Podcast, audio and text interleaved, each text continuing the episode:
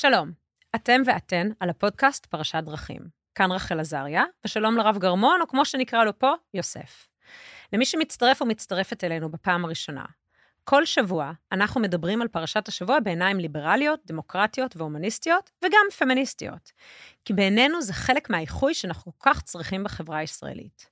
לפני שפרצה המלחמה, היה דיון ציבורי רחב ונוקב על יהדות מול דמוקרטיה, ואנחנו מאמינים ויודעים שהערכים הדמוקרטיים נטועים עמוק ביהדות, והגיע הזמן לאחות בין הקבוצות בעם ובין התפיסות האלה. הצטרפו אלינו, סמנו עוקב, שתפו, והצטרפו אלינו לקהילת הפייסבוק פרשת דרכים הקהילה. הלינק בתיאור הפרק. בואו איתנו.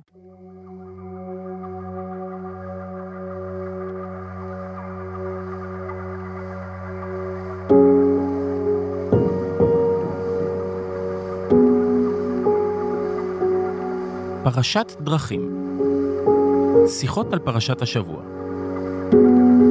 רחל עזריה והרב יוסף גרמון מבית אול אין, הבית של הפודקאסטים.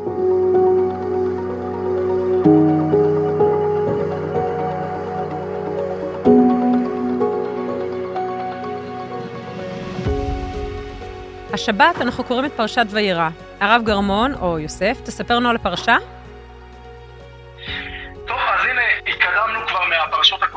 והנה אנחנו מגיעים, אה, אברהם אבינו יושב אה, פתח האוהל, והשם נגלה אליו. אה, בהתחלה לא כתוב מי זה בכלל, כתוב שהשם נגלה אליו, והוא יושב פתח האוהל, ויישא עיניו, וירא, ויאמר. לא מדובר כאילו על אברהם, ועוד מעט תהיו איתנו עד הסוף, נגיע לזה, למה באמת לא מוזכר שם אברהם במילים הראשונות, אנחנו לא יודעים מי מדובר, ומגיעים אליו שלושה אנשים, יש אומרים מלאכים, וגם על זה קצת נדבר, ואז שואלים אותו איפה שרה, ורוצים לבשר להם שבעצם הולך להיוולד להם הבן שהם כל כך חיכו לו, יצחק, שבעצם מגיע מהצחוק הזה שגם מוזכר בפרשה, ואם מישהו שם לב בפרשה הקודמת, אברהם צחק, עליו לא, לא כעסו, ואילו על שרה בעצם אומרים לו, למה צחקת?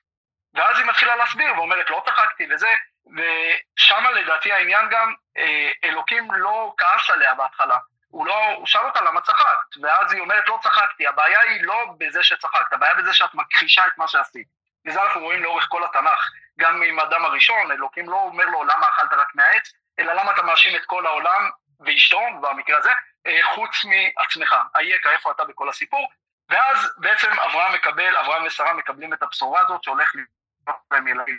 אברהם לא מקבל את הבשורה, שרה גם צריכה לשמוע את זה, שרה חלק חשוב, האישה חלק חשוב בבית.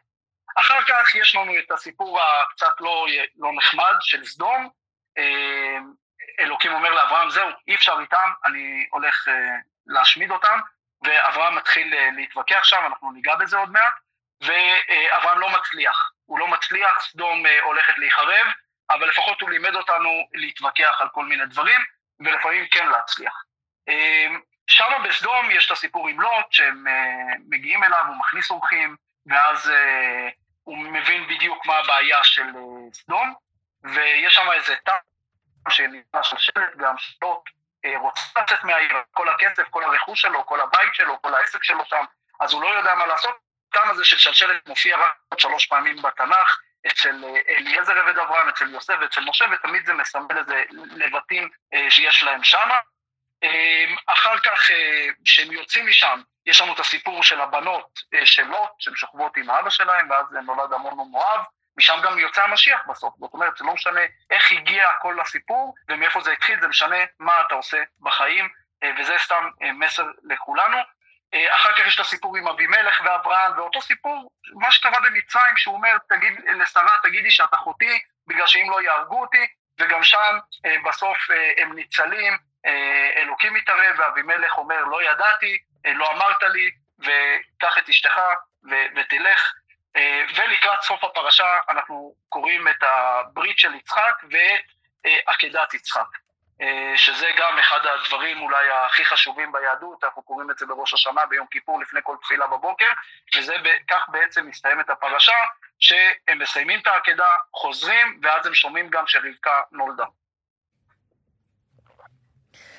טוב, אז uh, תודה. ובואו נסתכל על אחד ה... באמת הטקסטים שאני מודה שאני מאוד מאוד אוהבת, אמ, וזה המשא ומתן שאברהם עושה עם האל סביב סדום. ובעצם הסיפור הוא בקצרה, סדום, אנשים רעים וחטאים, באמת, דברים איומים ונוראים קורים בסדום. אה, ואנחנו נגיע אחר כך לדברים האיומים שקורים שם. ובעצם האל אומר, אני לא מוכן לזה יותר, אני רוצה להרוג את כולם. ואברהם מתחיל להתווכח איתו. הוא אומר לו, אתה, מה זאת אומרת? מה, אתה, אתה תהרוג גם את האנשים הטובים וגם את האנשים הרעים? ביחד? מה, אתה בעצם מחליט על ענישה קולקטיבית? והוא מתחיל ואומר לו, ענישה קולקטיבית זה לא לגיטימי. הוא אומר, תקשיב, יכול להיות שיש שם, נניח, 50 אנשים טובים. אם יש 50 אנשים טובים, אז בואו נוותר להם ו- ונראה איך את האנשים הטובים, אולי הם יכולים להשפיע על אנשים רעים. אולי יש לנו דרך לגרום לאנשים האלה להתנהג אחרת ולא לעשות את הדברים האיומים ונוראים. והוא בעצם אומר, במקום להעניש, בואו נראה איך אנחנו מחנכים, בואו נראה איך אנחנו מעצימים את האנשים הטובים כדי להציל את העיר מכליה. והאל אומר לו, בסדר, אם יש 50 אה, אנשים טובים, אז אני מוכן אה, לוותר. ואז הוא אומר לו, רגע, שנייה, אם 50 אנשים טובים, מה אתה אומר? ואם יש 40 אה, אנשים טובים, אז גם יש 40 אנשים טובים, אז מה, סליחה, 45, סליחה, אם יש 45 אנשים טובים, אז מה, בגלל שחסרים חמישה, אז אתה תהרוג את כל העיר? לא, בוא תפרגן להם על החמישה האלה, בוא בכל זאת ננסה לעשות את המהלך, והוא לאט לאט יורד עוד ועוד ועוד ועוד ועוד, והוא אומר לו, ומה אם יש עשרה אנשים טובים? וגם על זה האל אומר לו, אם יש עשרה אנשים טובים, אני לא הורג את העיר. אבל אפילו עשרה אנשים טובים אין.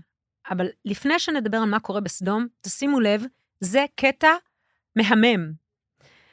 מגיע האל ואומר, אני רוצה להעניש את איקס. ומגיע האדם ואומר לו, לא, מתווכח איתו. עכשיו, זה כאילו ההגדרה הכי קיצונית של חופש הביטוי. בדת שלנו, ביהדות, במסורת שלנו, בני אדם, מותר לנו להתווכח עם כולם. אין אף אחד שאסור לנו להתווכח איתו. אין שום רשות שגבוהה מאיתנו שאסור לנו להתווכח איתה. להפך, עם האל, עם כאילו הערכאה הכי הכי גבוהה, מותר לנו להתווכח. אנחנו אומרים תמיד לאתגר את מקבלי ההחלטות. זה חלק מהיהדות שלנו, זה ממש עמוק עמוק בפרשה הרביעית מתחילת ספר בראשית, ממש בספר בראשית, ממש מדגימים לנו שזה לגיטימי. עכשיו, זה עוד יותר מעניין לדעתי, כי אנחנו רואים שבתחילת הפרשה, ברגע ששרה צוחקת, והוא שואל אותה למה את צוחקת, והיא והיא בעצם אה, אה, אה, מתווכחת, או, או, או לא אומרת את האמת במלואה כדי לשמור על עצמה, או אותו דבר כמו האדם הקדמון, סליחה, האדם הקדמון, סליחה, כמו האדם הראשון, שבעצם אתה לא יכול להתווכח עם האל אה, כדי אה, אה, לחפות על דברים לא טובים שאתה עושה. אבל אתה יכול, ואתה אפילו רצוי, שתתווכח עם האל על נושאים מוסריים. ברגע שמדובר על מוסר, מותר לך להתווכח. לא רק מותר, האבות שלנו, האב הקדמון שלנו, אברהם, הוא מתווכח עם האל, ו- ו- ו- ובאמת, אלוהים לאט לאט מפחית את מספר האנשים וזורם איתו עם הוויכוח. שזה בעצם אומר שאנחנו כבני אדם, את המוסר שלנו אנחנו שואבים מעצם היותנו, מהמחשבה שלנו כבני אדם. יש פה מחשבה מאוד מהפכנית ביחס לחירות המחשבתית של בני אדם. אנחנו לא מבוססים על המוסר שהאל אומר לנו, אנחנו מבוססים על המוסר, אם, המות, אם התפיסה שלנו היא עוד יותר לטובת בני אדם, אנחנו, יש לנו לגיטימציה, ובעצם אנחנו מבססים את המוסר על האופן שבו אנחנו תופסים את העולם. ואני מרשה לעצמי לומר את זה, למרות שאלה אמירות יחסית אה, רדיקליות, אני פשוט רואה את זה חוזר על עצמו, וגם עוד אחד מה, באמת, המנהיג הדגול שלנו, משה רבנו, הוא בעצם עושה את אותו דבר. ברגע שבני ישראל חוטאים בחטא העגל, והאל אומר, נמאס לי מהם, עם קשה עורף, בוא, אני פשוט אהרוג את כולם, ואני אתחיל עם חדש ממך. וזה רגע מאוד מאוד דרמטי. ומשה, למרות שהוא לא רצה להיות מנהיג, ברגע הזה מתגלה המנהיגות שלו, והוא אומר לו, הוא ממש עושה כל מה שהוא יכול כדי לשכנע את, את האל לא לעשות את זה. עכשיו, אם אנחנו תופסים עם תפיסת העולם של היהדות, שהמוסר הוא מוסר שמנותק מבני אדם, אלא מוסר שמבוסס על מה שהאל אומר, אז באיזה עולם אתה מתווכח עם האל על עניינים מוסריים? באיזה עולם אתה אומר לו שהוא לא יכול להרוג בני אדם?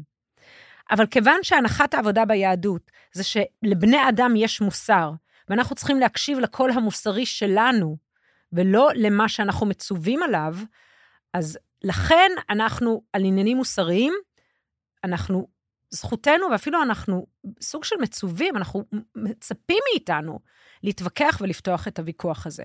אז בעצם יש פה שני דברים. אחד, שאנחנו, האופן שבו המסורת שלנו מתעצבת, או תפיסת העולם כפי שמשתקפת בספר בראשית, זה שאנחנו, כל ערכאה שמחליטה, או כל, כל מקבלי החלטות, אנחנו, מותרנו להתווכח איתם.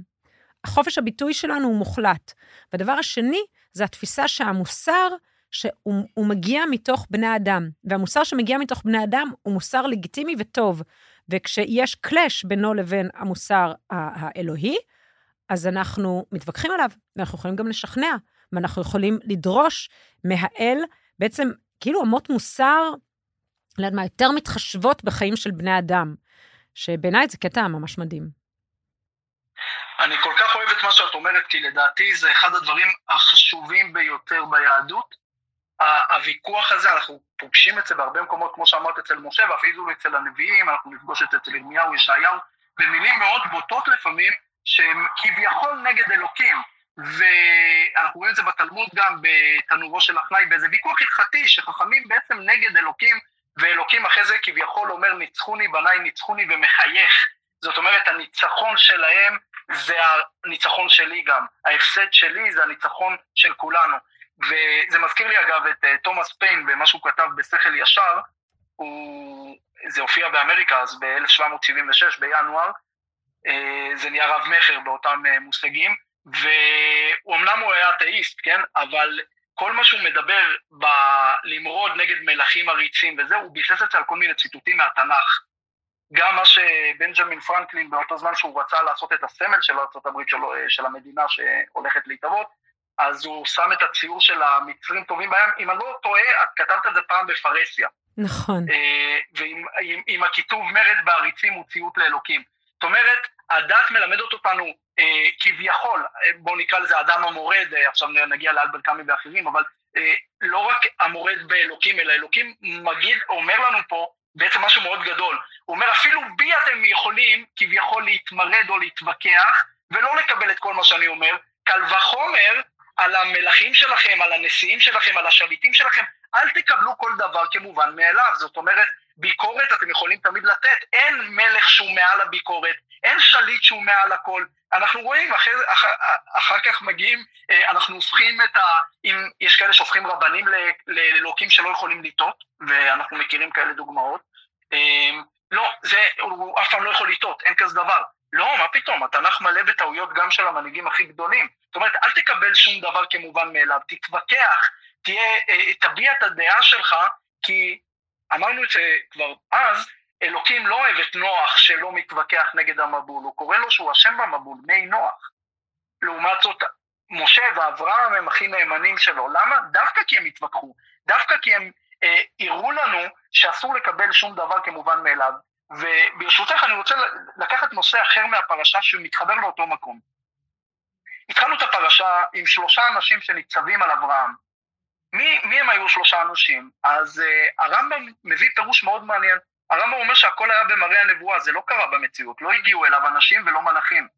כי הרלב"ג אומר שהיו אנשים ממש, ורוב הפירושים, uh, כמעט ככה למדנו מהגן, זה היו מלאכ, uh, מלאכים שהגיעו לאברהם. הרמב"ם לא מקבל את זה. הרמב"ם אומר שזה היה וישן, uh, uh, זה היה חלום של אברהם, שהוא בעצם רואה סוג של אה, התגלות משולשת של אברהם, יצחק, יעקב, של חסד, גבורה ותפארת, כל מיני דברים כאלה. הרמב"ם מפתיע ואומר, אה, ומזהיר את הקורא, שאסור להאמין לדברי הרמב"ם. כל כך הוא מתבטא, ולכאורה, אז הוא אומר, ודאי שהגיעו שלושה מלאכים אה, לאברהם וכל מה שאנחנו יודעים. מה בעצם הוויכוח בין הרמב"ן לרמב"ם? אז יש כאן איזה משהו מאוד מעניין, אם אנחנו נדע את הרקע של כל אחד מהם, אנחנו נבין אותם. הרמב"ם גר באותו זמן שהוא כותב את זה במצרים, שם האסלאם שולט. והאסלאם באותו זמן, ואפילו עד היום, עובד הרבה על שדים, על אה, רוחות, אה, חלומות רעים, עין הרע, חמסה, כל האמונות האלה בכל הדברים הרוחניים האלה, והרמב"ם בעצם מנסה להוציא את העם שלו מהאמונות התפלות ולהאמין באדם. במידה מסוימת אנחנו יכולים להגיד את זה, שאחד מהדברים שהכי כתוב בתורה לא לעשות, זה לא לעשות צלם. הדבר הראשון שאלוקים אומר לבני ישראל שהם יוצאים מצרים, אל תעשו צלם, אל תעשו אלוקים אחרים. יש דברים שכמעט לא כתובים בתורה ואפילו ברמז. התורה מאוד קמצנית במילים ובאותיות, ופתאום על צלם כמעט עשרים פעמים לא לעשות. למה? כי הפעם הראשונה שמופיעה המילה צלם זה על האדם. במילה, במידה מסוימת אלוקים אומר לאדם, תעזוב אותך מכל הדברים בחוץ, אתה הצלם, אתה הכוח, תאמין בעצמך, וזה מה שהרמב"ם מנסה לעשות, להוציא את האנשים מהאמונות התפלות, תפסיקו להאמין בשדים, ברוחות רעים, בעין הרע, כל הדברים האלה זה היעדר אור, הם לא קיימים, אין להם מהות, אין להם קיום, הם לא קיימים באמת, זה הכל בדמיון של האדם. הרמב"ן אבל גר באותו זמן בגירונה בספרד, שם הנצרות שולטת, ולנצרות יש את האמונה של השילוש, והרמב"ן יש לו פחד שמי שיחשוב כמו הרמב"ם, הוא יתבלבל עם השילוש, אז הוא לוקח אה, כיוון הפוך, להוציא את העם שלו מאותה אמונה שם. זאת אומרת, כל אחד מתייחס לפירוש לפי המקום בו הוא נמצא. אבל הרמב"ם בחשיבה רציונלית, הוא בעצם מנסה להחדיר לנו, אה, לכן אומרים ממשה עד משה לא קם כמשה, זה לא סתם פתגם, זה אותו רעיון של משה רבנו שכל היום מתווכח, ובעצם תתווכח, יש לך כוח, אלוקים מאמין בך, אל תקבל את הדברים כמובן מאליו, זאת אומרת, כל דבר אתה יכול לשנות את העולם. אלוקים רואה, הרב זק כותב על זה, על משה רבנו שרואה את הסנה בוער, הוא אומר, יש אש, אתה רואה את כל האש הזאת? אז משה מתרעם, הוא אומר, למה יש אש? מה הכוונה? למה יש סבל? איפה אתה אלוקים בכל הסבל? איפה אלוקים היה בשואה? איפה אלוקים היה בשביעי באוקטובר? איפה אלוקים היה בכל הזוועות? והתשובה שאלוקים אומר, אתה לא תבין אותי, אבל אני נמצא. יש לך בעיה עם האש? לך תכבה אותה. לך תוציא את עם ישראל ממצרים. למה אתה עומד פה? תעשה. תענה. ת, תנסה לשנות את העולם, אל תקבל את הרע כמובן מאליו. תנסה לשנות אותו. אל תתלונן.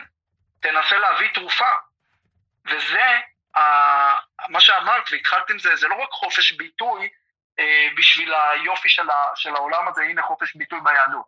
יש כאן גם הרבה יותר, יש כאן בעצם אה, אמונה גדולה מאוד באדם, לשים אותו במרכז. אני, אני ממש מסכימה, אני חושבת שהרבה פעמים אה, אנשים, גם חילונים וגם דתיים, חושבים שברגע שאתה מאמין באל, אתה מעביר אליו את הכוח. הוא מחליט עליך, ואתה רק יכול להתפלל, יכול לקוות, אה, כי העברת אליו את הכוח.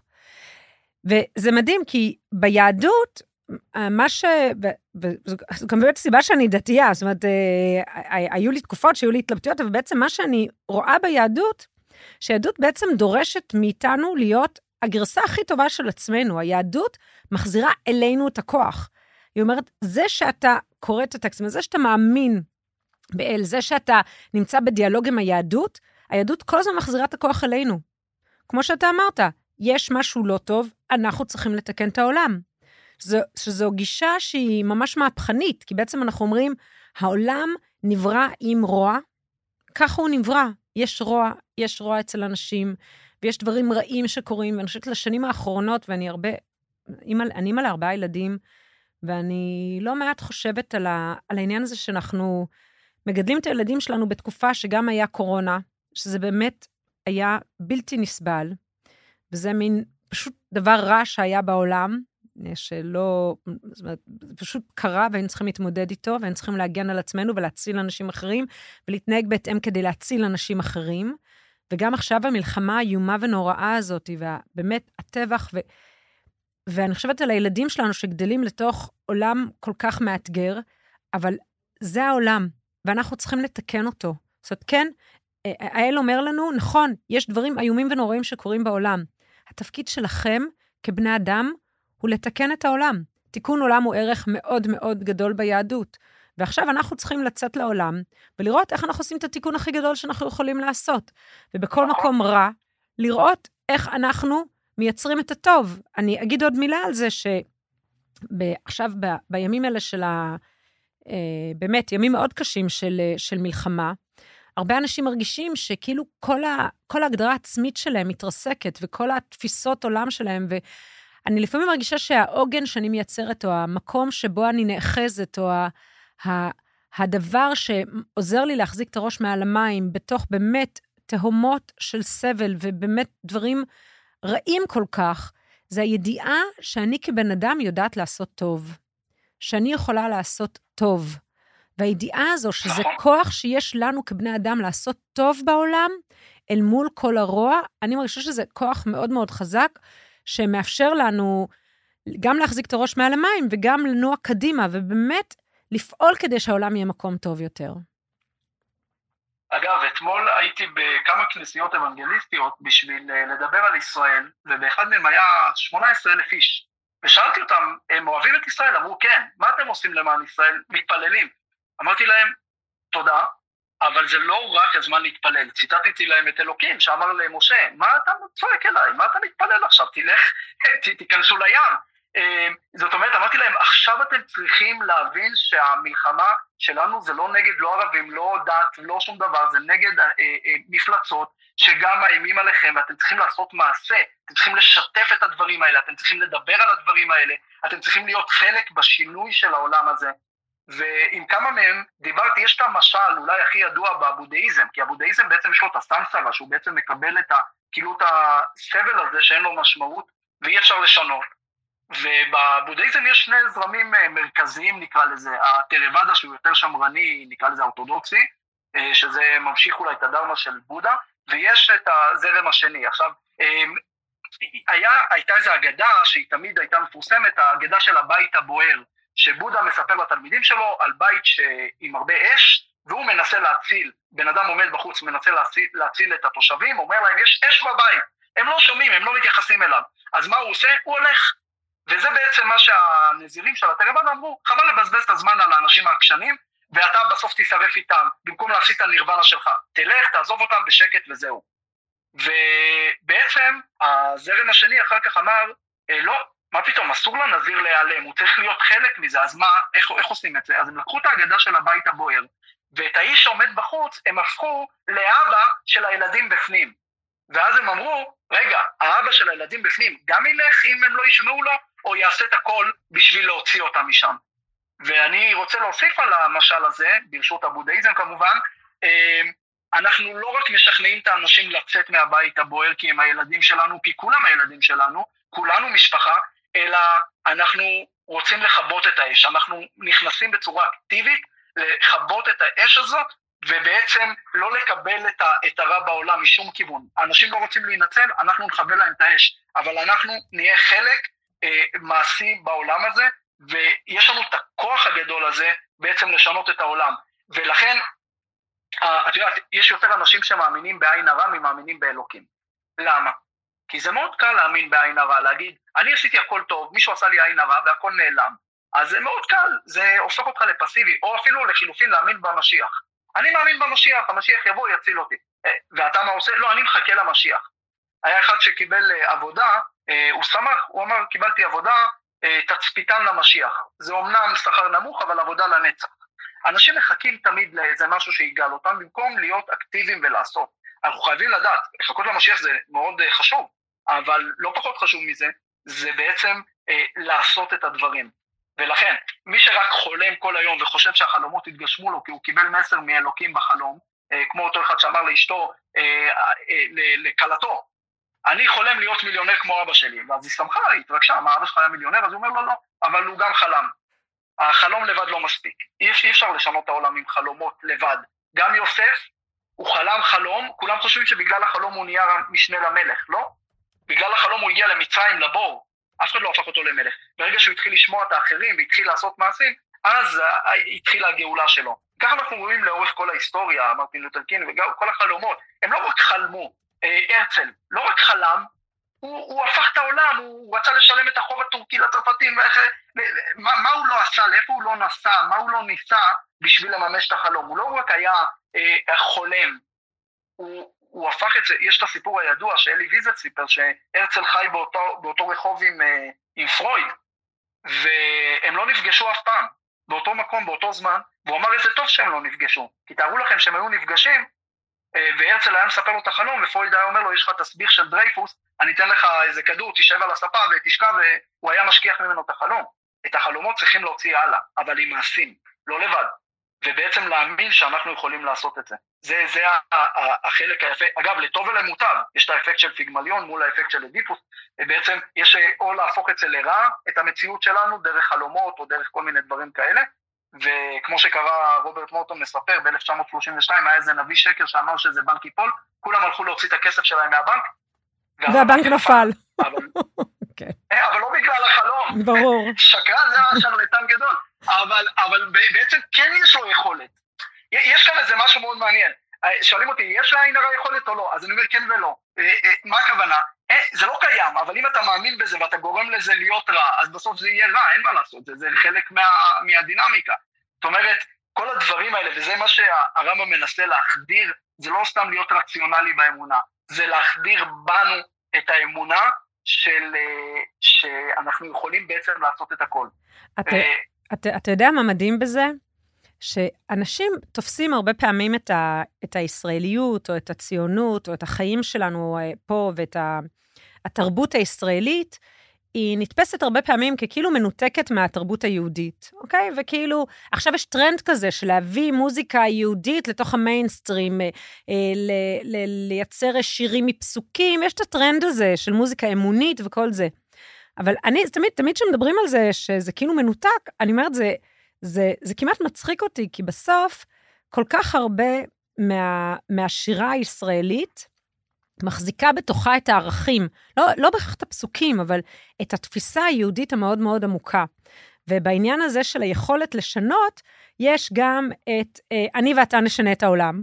בסדר? אחד השירים נכון. הישראלים של כל הזמנים, שזה בדיוק זה, כאילו, אה, זה חלק, זה בדיוק, זו הפרשה הזו, זו התפיסה המאוד עמוקה. לבני אדם יש יכולת לשנות ולתקן את העולם. אז זה לא רק אני ואתה נשנה את העולם, זה גם, אה, ותאמין שאם קלקלת, אתה יכול גם, אתה יכול גם לתקן, יש, זה גם, זה עכשיו, ובכלל, כל התפיסה הזו שכאילו, אנחנו, יהיה טוב, אנחנו נייצר את הטוב, הטוב עוד יגיע. התפיסה שהעולם היום, מה שאנחנו חיים בו, זה לא סוף פסוק, אלא אנחנו שואפים לעולם טוב יותר, ואפילו אני חושבת על, ה, על ההמנון שלנו, ההמנון של התקווה. הרי זה היה רעיון כמעט מופרך. אבל לא, אנחנו האמנו ופעלנו כדי להוציא את זה לפועל, והנה העולם השתנה ויש לנו מדינה. אז אה, זה משהו, התפיסה הזו... נגד ש... כל הסיכויים. נגד כל הסיכויים. ובאופן כללי אנחנו עם שרואה את הסיטואציה ואומר, אוקיי, שמענו, הבנו, אנחנו הולכים לעשות מה שאנחנו מאמינים שצריך לעשות. אבל אנחנו לא יושבים ומקווים שמה שאנחנו רוצים שיקרה, יקרה, אלא אנחנו הולכים ועושים את זה, אנחנו מאוד אקטיביים בתוך זה. אז מצד אחד נדרשת פה גם אמונה שהמציאות יכולה להשתנות, ואחר כך מעשה כדי לגרום למציאות להשתנות. ושני הדברים האלה, הם נמצאים ממש מהרגע הראשון בתוך היהדות, ואני חושבת שזה גם מאוד ה-DNA שלנו, של מדינת ישראל, גם של אומה חדשנית, אומה מהפכנית, אנחנו כאילו לא מקבלים את המציאות כמובנת מאליה, אנחנו תמיד נאתגר אותה, ואנחנו רואים את זה ממש האמת שגם בפרשה הקודמת, פרשת לך לך, דיברנו על זה, שבאמת אברהם מאמין שהוא יכול, הוא יכול להתנתק מהעבר ולייצר את העתיד כמו שהוא מאמין שהוא צריך להיות, ופה זה אפילו עוד יותר, גם היכולת לשנות וגם היכולת להתווכח עם האל ולומר לו, לא, אני, זו התפיסה המוסרית שלי, ואני חושב שזה מה שצריך לקרות, והוא מצליח לשכנע אותו. אה, למרות שסוף הסיפור הוא קצת יותר מורכב, ואנחנו עוד נדבר על הפרשה הזו של אה, סדום והיחס לנשים וכל מה שעולה, אבל יש לנו, יש לנו לצערנו עוד אה, מספיק פרשות שבהן אנחנו נדון אה, ביחס לאונס ויחס לנשים וכולי. נכון, ואגב, אגב, את יודעת, המילה אדם, היא מגיעה מהלשון דמיון גם. כי בעצם הדמיון זה הדבר היחיד שיש לאדם שאין לה בהמה.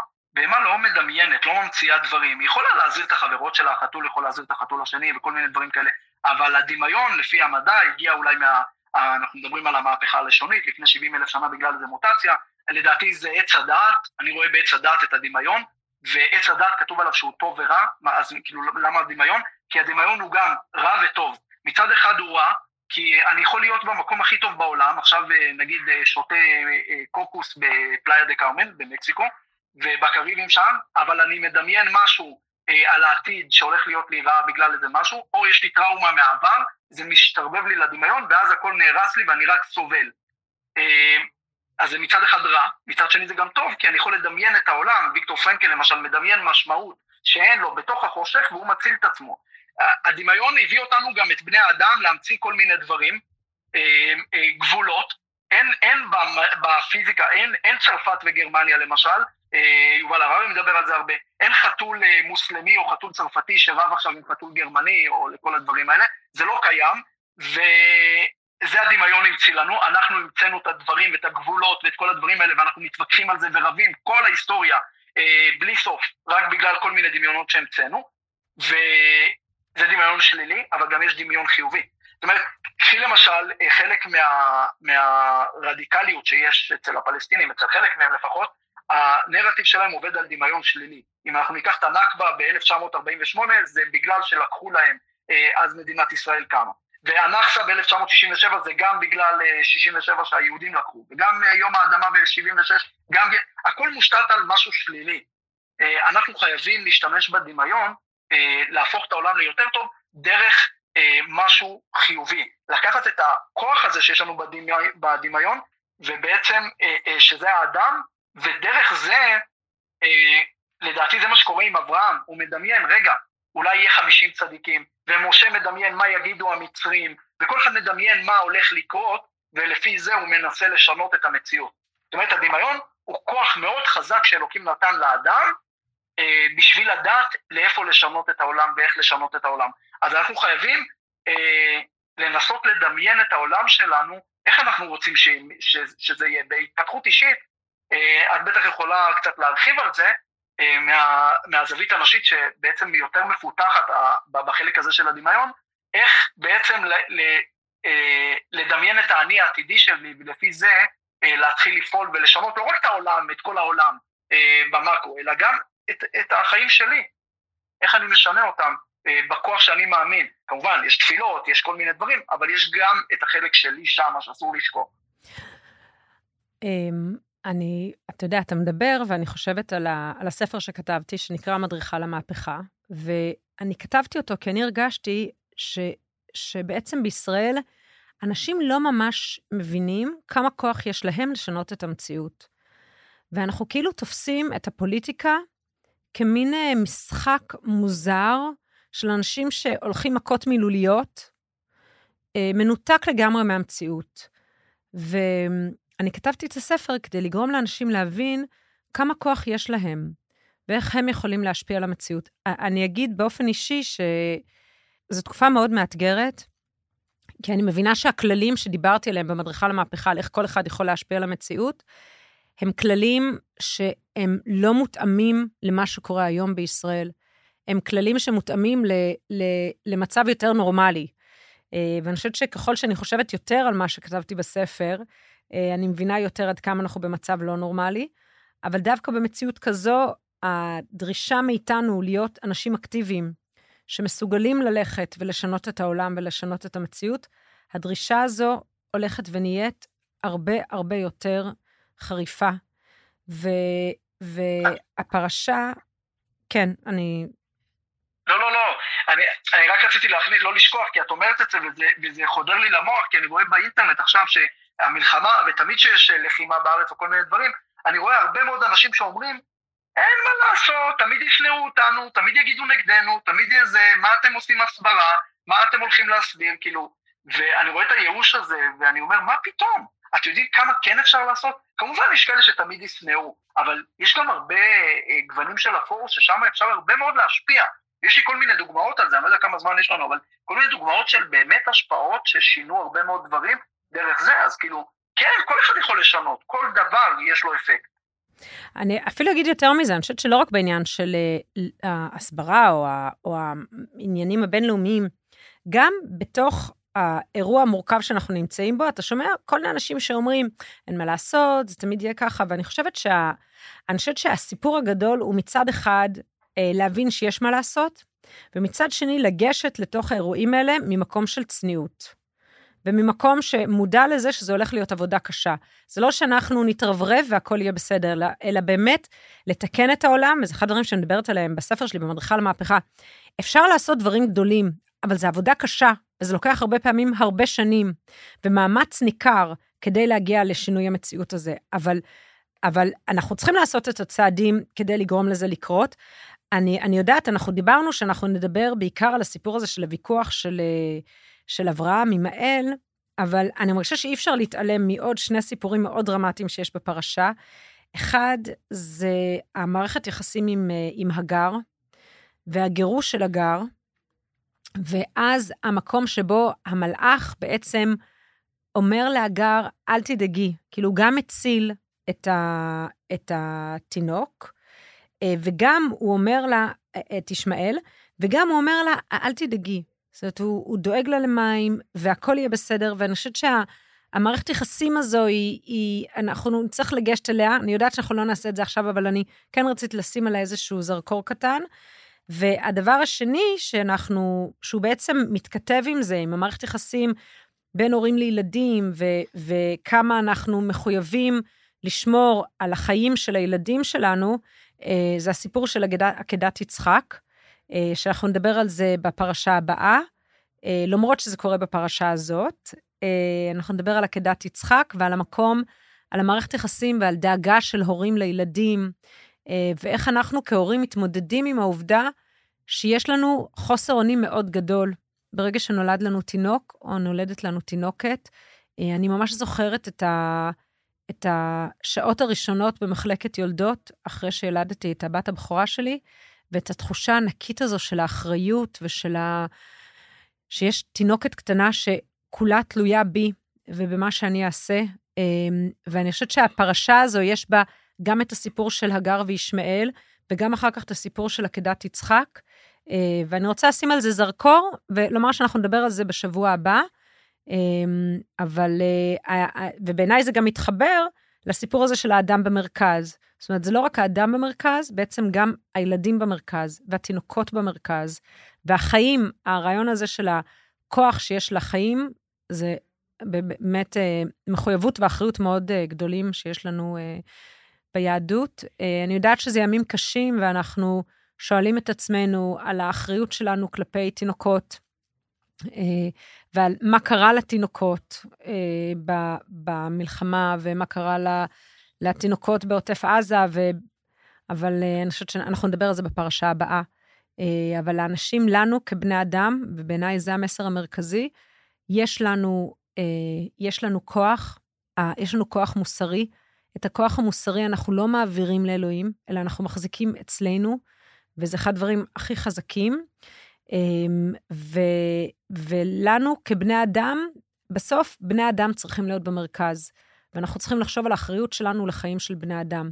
בסוף, זה הרעיון הגדול ביהדות. אז אם אנחנו מסכמים, זה גם העניין של הכוח המוסרי שיש לנו, גם זה שמותר לנו להתווכח עם אלוהים ולהשתמש בחופש הביטוי, שזה משהו מאוד עמוק. אה, והכוח הזה שיש לנו כבני אדם, זה הכוח לתקן את העולם. ואנחנו בעצם מחויבים להשתמש בכוח הזה כדי לייצר עולם טוב יותר. מה הסיכום שלך? אמ, קשה לי להוסיף על המילים המושלמות האלה, בגלל שבאמת זה, זה, זו הפרשה, זה, זה המסר הגדול של בפרשה, הוא מתחיל ככה והוא מסתיים ככה, כמו שאמרת, עם עקדת יצחק שבעצם אומרת לא לעקוד את יצחק, אמ, בניגוד לתרבויות העתיקות שהיו מקריבים את הילדים בשביל אלוקים, פה אלוקים אומר הפוך, אתה מקריב כביכול אותי בשביל הילדים. אתה בעצם, אני רוצה שזה ימשיך הלאה ולא יהיה הפוך. בעצם שתכיר בכוח של ההמשכיות של הילדים הלאה, וזה מה שחשוב כאן אה, בחיים, אנחנו נראה את זה גם בהמשך, ושיננתם בבניך, אה, מתי שהם יוצאים ממצרים. הכוח של הילדים אה, זה כוח כל כך חזק, וזה נגזר מהכוח של להאמין באדם. ו... להאמין באדם, אפילו באדם רע, כביכול, אפילו בישמעאל, אה, לא מסלקים אותו, לא, המלאך מגיע ודואג לו, ודווקא התורה עושה מאמץ אה, להראות את החלקים הטובים שבו, וגם בעשו אנחנו נראה את זה. אה, הרעים לא כל כך רעים, הטובים לא תמיד כל כך טובים, ובעצם אמונה באדם מצד אחד, מצד שני יש גם איזון, לפעמים האדם הזה, אנחנו רואים את זה בסדום, אנחנו נראה את זה לכל אורך הדרך, הוא לא מושלם. זאת אומרת, יש כאן את שני הדברים האלה בו זמנית, ואנחנו צריכים ללמוד לחיות עם זה. אז אה, אני אאחל לנו אה, ימים שקטים וטובים יותר, אה, ושאנחנו נזכור שיש לנו את הכוח לעשות, לייצר עולם טוב יותר, שזה אחד התפקידים המרכזיים שיש לנו בעולם, להפוך את המקום הזה למקום טוב יותר, להיות הגרסה הכי טובה של עצמנו, ולהפוך את העולם למקום הכי טוב שהוא יכול להיות. ואני מקווה שאנחנו נזכור את הכוח הזה של הטוב ואת הכוח שלנו כבני אדם. אז תודה רבה, הרב גרמון או יוסף. ייקח לי זמן עד שנתרגל ליוסף. כן, כן, כן. ואנחנו נתראה בפרשה הבאה, פרשת חיי שרה, מה קורה לשרה רגע אחרי עקדת יצחק. אז תודה רבה. תודה, תודה.